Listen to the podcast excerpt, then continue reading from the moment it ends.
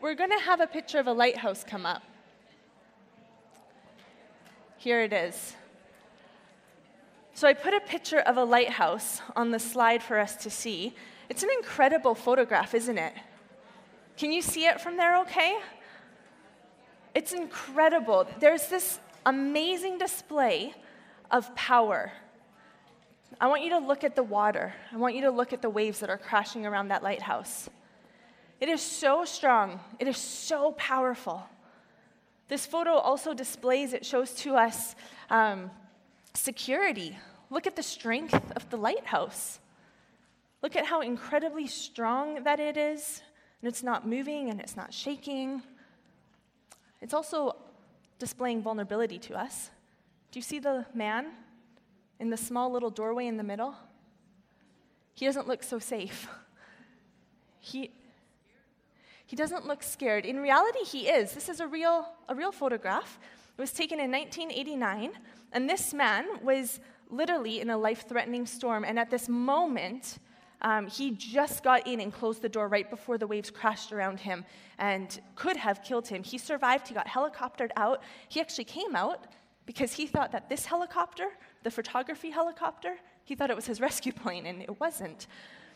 So, this is crazy how this man is in such a dramatic situation the waves had crashed out, they had blasted out the windows in, in, the bottom of the lighthouse, and the living quarters were completely destroyed. The TV was going every which way, and the coffee pot was smashed, and this wasn't a safe, good situation at all. And yet, this lighthouse is still standing today. You can go to the northwest coast of France and if you take a photography helicopter, I bet you could go and get a similar picture without the storm and without the man, but there's the lighthouse still standing. The security and the strength and the stability of that lighthouse was not actually dependent. Um, it wasn't controlled by the chaos and the disaster of those crazy waves at all. And we can kind of see, uh, if we look at that, we can maybe see some parallels to our lives. We know that life brings all kinds of storms. Isn't that a typical analogy? There's these storms in life, and maybe some of us have gone through storms or are going through them. We will go through some. And we all need assurance, we need confidence that the thing that we have put our hope in is sure. It's stable and it's strong like that lighthouse. When life is raging like a storm, just like that, we can be left with a question if I put my hope in God, Will he be faithful? Is he secure? Is he faithful and sure? So we start opening up the books, book of Exodus with that question. We have some covenants, some promises that God gave to Abraham, to Isaac, to Jacob. And we start reading Exodus with the question Will God be faithful? Will he be sure? Does he love his people? And so we're going to look at that question. We're going to go through these, these next two chapters, chapter one, chapter two, and we are going to see that God's faithfulness is not based on changing circumstances. It's not based on changing circumstances. So, this is one big idea, but we're going to look at it in two different aspects. We're going to start by looking at God's faithfulness, and then we're going to turn it over and we're going to look at circumstances that change, and then we're going to apply that to our lives. God's faithfulness is not based on our changing circumstances. So, let's start by looking at his faithfulness. So, as we've gone through our study, we've seen verses 1 to 7 sets the stage. The Israelites are in Egypt. They have large families. God's promised to bless them. And then, right in verse 8, you're starting up to this really great, beautiful story. And things crash apart in verse 8. There's these devastating three stories, one after another, of just increasing tragedy. Uh, it's a surprising turn of events. It's not what you think when you read Exodus 1 1. In Exodus 1 8, this is where we are. There's a new Pharaoh, and he is very threatened by these Israelite people. They have such huge numbers. And so, what does Pharaoh do? Well, we read that he decides to deal shrewdly with these people. And so, he puts his plan into action. Plan A, we read forced labor. Verse 11 to 14 covers this. The Israelites, they were enslaved, they were oppressed, they were worked ruthlessly. But what happens? The more they're oppressed, the more they multiply. It's the exact opposite of Pharaoh's goal. Saturday morning, Who here loves to watch cartoons? Or when they were kids, they did. You roll out of bed. Yes. Oh, we still do. Awesome. Among friends. You roll out of bed, and now that it's fall, you probably have your flannel PJs on, and you go out of bed, you make your cup of coffee, and you grab your remote control. You start flicking through the channels, and you find the cartoons because it's Saturday morning, and there's Looney Tunes, and Wiley. Coyote and Roadrunner are on the TV. It's a great start to the weekend. And we know, we know the story of Wiley. Coyote and Roadrunner. It does not matter what episode you watch, Wiley. Coyote always gets blown up, and Roadrunner always escapes. And so here we are. Here's here's Coyote. He's sent away and he's ordered his dynamite and he gets his bow and his arrow and he sees he sees Roadrunner and he lets his bow and arrow go, but the thing that goes is actually the bow. And he's left holding his dynamite arrow and poof, it explodes in him and there's the scene of him black and sooty and smoky and it blew up in his face. Pharaoh's plan A totally blows up in his face. So Coyote goes back to the drawing board, right? What can I do now to get Roadrunner? So, forced labor didn't work. Pharaoh thinks of a new plan B. Let's control the population a different way. Let's get these midwives to kill the baby boys as they're being born. Well, what happens when the midwives are commanded to do this horrible thing? They refuse, and the population increases again. So, here we go coyote. He's standing on this cliff and he has his rock that he has attached to a tree across the road and he swings it down like a pendulum, hoping to crush Roadrunner as he's going across the road. But Roadrunner's quick, gets away, and the rock crashes into the tree and the tree comes, crashes on Coyote's head, down he goes off the cliff. Plan blows up in his face again. And Roadrunner, here the midwives and the babies, they are protected. So Coyote goes back to the drawing board. And Pharaoh thinks, okay, post abortion, post delivery abortion here, it's not working, it's not getting rid of these babies. So at least I can control my own people. So I'm going to conscript every single Egyptian person to, when they see a, a, baby, when they see a young boy that is Israelite, I want them to take these babies and put them in the Nile and drown them. One goal this population cannot grow. Coyote had one goal I must get Roadrunner. But what happens? The plan completely blows up again in his face. Did you get the irony when you read verse 5 to 10? Pharaoh's own daughter, not just some random person in his kingdom, his own daughter rebels against the king, takes a baby who was supposed to be drowned in the Nile, and takes this baby out of the Nile and adopts him as her very own son. There's Roadrunner, or Roadrunner, there's Coyote with his dynamite stick blown up and sizzling from his last failed plan. Pharaoh cannot, cannot outsmart and outpower and outmaneuver God in this. God has his sight set on the Israelites. And Pharaoh has his sight set against them, and God is always winning. In each one of these episodes that seems more and more crazy, God is more and more and more in control. We've read two chapters in the book of Exodus, and we know exactly how the story is going to end, don't we? We've had these foreshadows, these little hints along the way from the outset.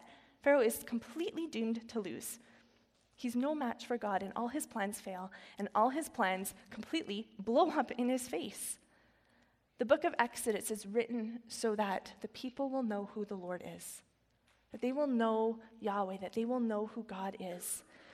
And as we read through the Psalms, which were written after this event, when the psalmist is writing and looking at creation and how huge and magnificent it is, and looking at different nations and rulers around the world, the psalmist will write things like, Who is like our God?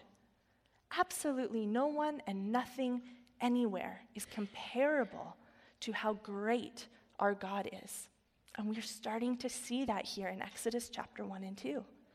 God's character is totally on display. He is powerful, in control, sovereign, and nothing, not even the most powerful ruler on the face of the earth, Pharaoh himself, can change that, can challenge it.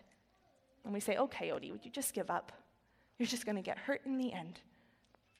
It's almost actually kind of comical how repetitive this scene is and how it plays over and over and over in our mind. But then we kind of need to think about the Israelites. So we see God and we just think, ha, he's, he's a hero and he's strong and Pharaoh's a fool. But the Israelites, this is not at all a funny story when we look at life and these situations through their lens, through their perspective at all. And so let's look at the circumstances. God, we have seen him faithful, but let's look at these circumstances. The Israelites here are not at all experiencing any thrill of knowing the faithfulness and the faithful display of God's power and his control and his love towards them. They're not experiencing that. And this is not our Sunday school flannelgraph story. These are really difficult chapters in the Bible that we're looking at. Many of the Israelites lived their entire lives under this kind of oppression and this kind of genocide. We have forced labor, and yep, the Israelites were enslaved and they were oppressed, and the more they were oppressed, the more they grew, and so we want to cheer. And yet, what happens to the Israelites? They're oppressed even harder. It's not a celebration for them necessarily that their population is growing. They are feeling the weight of the labor. It says that their lives were made bitter, they were ruthlessly worked. What about the ethical dilemma of the midwives? Here they have a job they can provide for their families. And they go to work, and their boss, the king, I don't know if he was their boss, but he, there's this government decree when you go to work, I need you to kill the Hebrew baby boys. Well, their job is to bring life into the world, not to kill. But if they decide to go against the king, their lives are at stake. They might get fired, they might get killed. Yeah, they might not want to kill and be immoral, but they have it to make a choice. It's a really hard choice that has very serious consequences for them personally. And then think about living in this kind of fear, under this kind of oppression, under this kind of genocide. What happened in the next scene when Pharaoh commands his own people to find the boys and drown them in the Nile? They find the boys and they actually do drown them in the Nile. It's really quite horrific. Babies were taken from the grafts of their moms and they were drowned. And there was one mom, we read about her in chapter 2. She was so afraid of this happening she was so fearful that her baby would get taken from her grasp and drowned in the Nile River that she decided to make a boat and put the little basket in the water and put her precious baby into this basket. How is that basket safer than my arms? Into the river that has some crocodiles probably and some reeds and some currents? How is this a good option for safety for the child that I love? This is not at all a reasonable situation that she's in. But the Israelites weren't in a reasonable situation. They were in a terrifying, paralyzing fear kind of existence for 80 years. Day after day, month after month, year after year. These are really bad circumstances. So, some of us aren't even 80 years old yet, so we have no understanding of how long that is. But I think every single one of us in this room have kind of an idea of life being difficult. So, I was uh, in North India a couple years ago, and I had the privilege of meeting a lady who told me about her community. She lived, she lived up in, in North India in a small village, and in her community, um, they had become Christians. And Christians in North India are very much persecuted. And so she, they always lived in fear of their lives. And one day there was a rebel group that came through her town. And she and her people started to run and try and escape. And she did get away, uh, but she watched and witnessed her friends her family being killed right before her eyes. And you think in that moment, God, these are your people who love you and you love them, but where's your faithfulness in that moment? When an entire community is burnt to the ground and people are killed, where's your faithfulness, God? This is happening. Maybe not over 80 years, but it's happening in that time. and it's really hard. But it doesn't have to be global, it can be closer to home. I know of a family right now who is going through some difficulty. She's maybe in her 50s, 60s, and she was recently diagnosed with terminal cancer. She's a couple months to live, but her son's getting married in a year, and so she wants to be there for the wedding. So she's opted for chemo, which can't cure her, but it can hopefully buy her some time. So she's super sick now. She's lost all her hair. And a couple weeks ago, guys, this is such a sad story. She gets a phone call from the police, and they tell her that her husband was hit by a car and he died. Like, we ache when we hear stories like that. And we are asking God, we know you are loving and we know you're good, but are you faithful? Because this circumstance, it was bad at the beginning when you got the cancer diagnosis, but it's really, really crushingly difficult right now. But it doesn't even have to be super dramatic things like, like cancer and like death. I think every one of us in our normal lives, day to day to day to day, we go through ups, we go through downs, and we, we have difficult moments along our life path. Some of us have chronic illness and we have pain. Some of us have family conflicts that haven't resolved for years, and Thanksgiving's coming up, and you're really actually not looking forward to getting together and cooking the turkey because you have to deal with so and so and so and so. And it goes on and on. And God, are you faithful? Are you faithful here? Some of us, our kids have been rebelling, and we can't control them, and there's an election coming up and we can't control who's going to be our new leaders. And so it feels like chaos around us. And some of us have been infertile for years. And we wonder where God's faithfulness is to us. And some of us are under crushing, chronic loneliness. And where is God's faithfulness? Your marriage is breaking up, or you are in a dead end job and you can't see a way out, and you can't bear to be where you are. So we ask in our normal lives, where's God's faithfulness? We have these endless cycles of difficulty and discouragement and feeling like maybe God has abandoned us. Maybe we're asking, where is He? These events can leave us really groaning. We read like the Israelites groaned. We groan under the weight of our normal life stuff. But I think if we limit the evidence of God's love for us, if we limit the evidence of God's faithfulness to our day to day circumstances, we probably could conclude that God has, unfortunately, forgotten. Because life is full of tragedy. It is. We read this story and we see that Scripture recognizes that God's people experience pain. This is the real story in chapter 1 and 2. God's people experience pain. We are allowed to grieve when life is painful. We are allowed to cry out to Him. We don't have to just put rosy glasses on and say it's okay. We can feel the weight of this. But as we do that, and in the midst of our distress, let's not forget how these chapters end. Because we have chapter 2, verse 24 and 25, which I think might be some of the very most beautiful verses in the Bible. There's lots of beautiful verses, but these ones are wonderful. Had God abandoned his promise and had God abandoned his people in the midst of 80 years of distress and oppression and genocide? No. God heard their groaning. God remembered his covenant. God looked on them, and God was concerned for them. That is beautiful. God is paving a way. The, the beginning of Exodus is God paving a way to bring a deliverer, to raise up someone who will rescue them. And as we keep studying, we are going to see that Moses becomes this leader.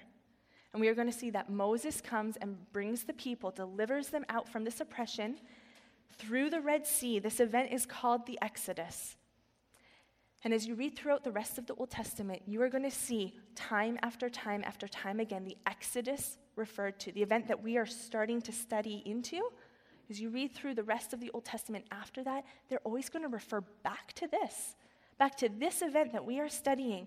And when they go through difficult times, which the Israelite people do, they're going to filter every single one of their life events through this rescue. And they are going to say, Where is God? Where is God? Is he faithful? And they're going to remember the Exodus, the display of God's faithfulness, the evidence of his faithfulness to them. So you see, God was faithful, he was committed, but the commitment just wasn't visible in those moments. The Exodus is really the greatest event that happens in the Old Testament, I think. But we have a greater event we don't live in the Old Testament times, we live in the New Testament times. We live after Jesus. And so we have an even greater event that we can look back to proof of God's faithfulness on a scale like no other. God demonstrated his faithfulness to his people, his faithfulness to his promise through Jesus Christ, through his death and through his resurrection. This is the great rescue event, the greatest rescue event that we can look back on when our life circumstances show very little evidence of God's faithful love towards us. So, how do we know? If we want to ask the Bible, how do we know God's faithfulness? How do we see his love? Well, John is going to write in 1 John chapter 4, 9 to 10, he's going to write and tell us, he's going to say, This is how God showed his love. This is it. Are you listening? He sent his only son, his one and only son, into the world that we might live through him. This is love. Not that we loved God, but that he loved us and he sent his son as an atoning sacrifice for our sins. Paul is going to write to the Romans in a letter, and he's going to say, God demonstrated his love in this way. This is the demonstration of God's love. While we were still sinners, Christ died for us. And the church has been and will be forever proclaiming that this, this demonstration, Jesus' death and resurrection for us, is absolutely evidence of God's faithfulness and God's faithful love towards his people. Right? We sing about in old, old hymns how great the Father's love for us, how vast beyond all measure, that he should give his only Son to make a wretch his treasure. This is the vastness of God's love. God demonstrates his love in the cross, not in your life circumstances. So here we have the Israelites, and they look back to the Exodus for that demonstration and that assurance of God's faithfulness. And we look back to the cross for that assurance of God's faithfulness. So we're left with this question of where do we look? Where do I look? Where do you look when circumstances are really good? And where do we look when circumstances are really bad? So it's fall, we're getting more rain. Let's say that you're driving to the mall and it is pouring rain and you're at the strip mall, so there's no underground parking lot. And you are praying, Lord, it would just be awesome because I curled my hair today. I'm still wearing flip flops because I want it to be summer. And it would just be great to have the closest parking spot so I can just zip in and zip out and not get wet. And as you're coming through, you see this truck back out at the perfect spot. And you quickly get in there and you think, the Lord has been so faithful. but then a couple weeks later, you go on a road trip with your family. I don't know why you're going on a road trip in September, October, but you do. And you're in the middle of nowhere, no land, with no mechanic shop, and you get a flat tire. And you've been planning this trip for a while. So, where's God's faithfulness? There's no mechanic, and you don't know how to use the tools to get the tire fixed. Where's God's faithfulness? But you get home, and a couple weeks later, you get the raise. God is so faithful. So very faithful. But then this morning, you burnt the toast and the dog peed on the floor and you were late to Bible study. And so I'm just not sure if God is for me and I don't know if he's very faithful right now. silly. This kind of thinking, when we, when we work it through, we see that this is wrong thinking. It, it's, it's foolish. It's quite silly, but we, we do this. We look at our evidences, we look at our life circumstances, and, and we say that these are signs of God's absolute assurance of his faithfulness towards me. It's like a roller coaster, though, right? You kind of get dizzy when I'm telling the story. I got dizzy thinking about it. You're up, and God loves me, and He is faithful, and I have bad circumstances, and I'm down, and He is not faithful, and I'm not sure if He loves me. It's like you're a schoolgirl sitting at recess time with a daisy. You're pulling the petals off. He loves me.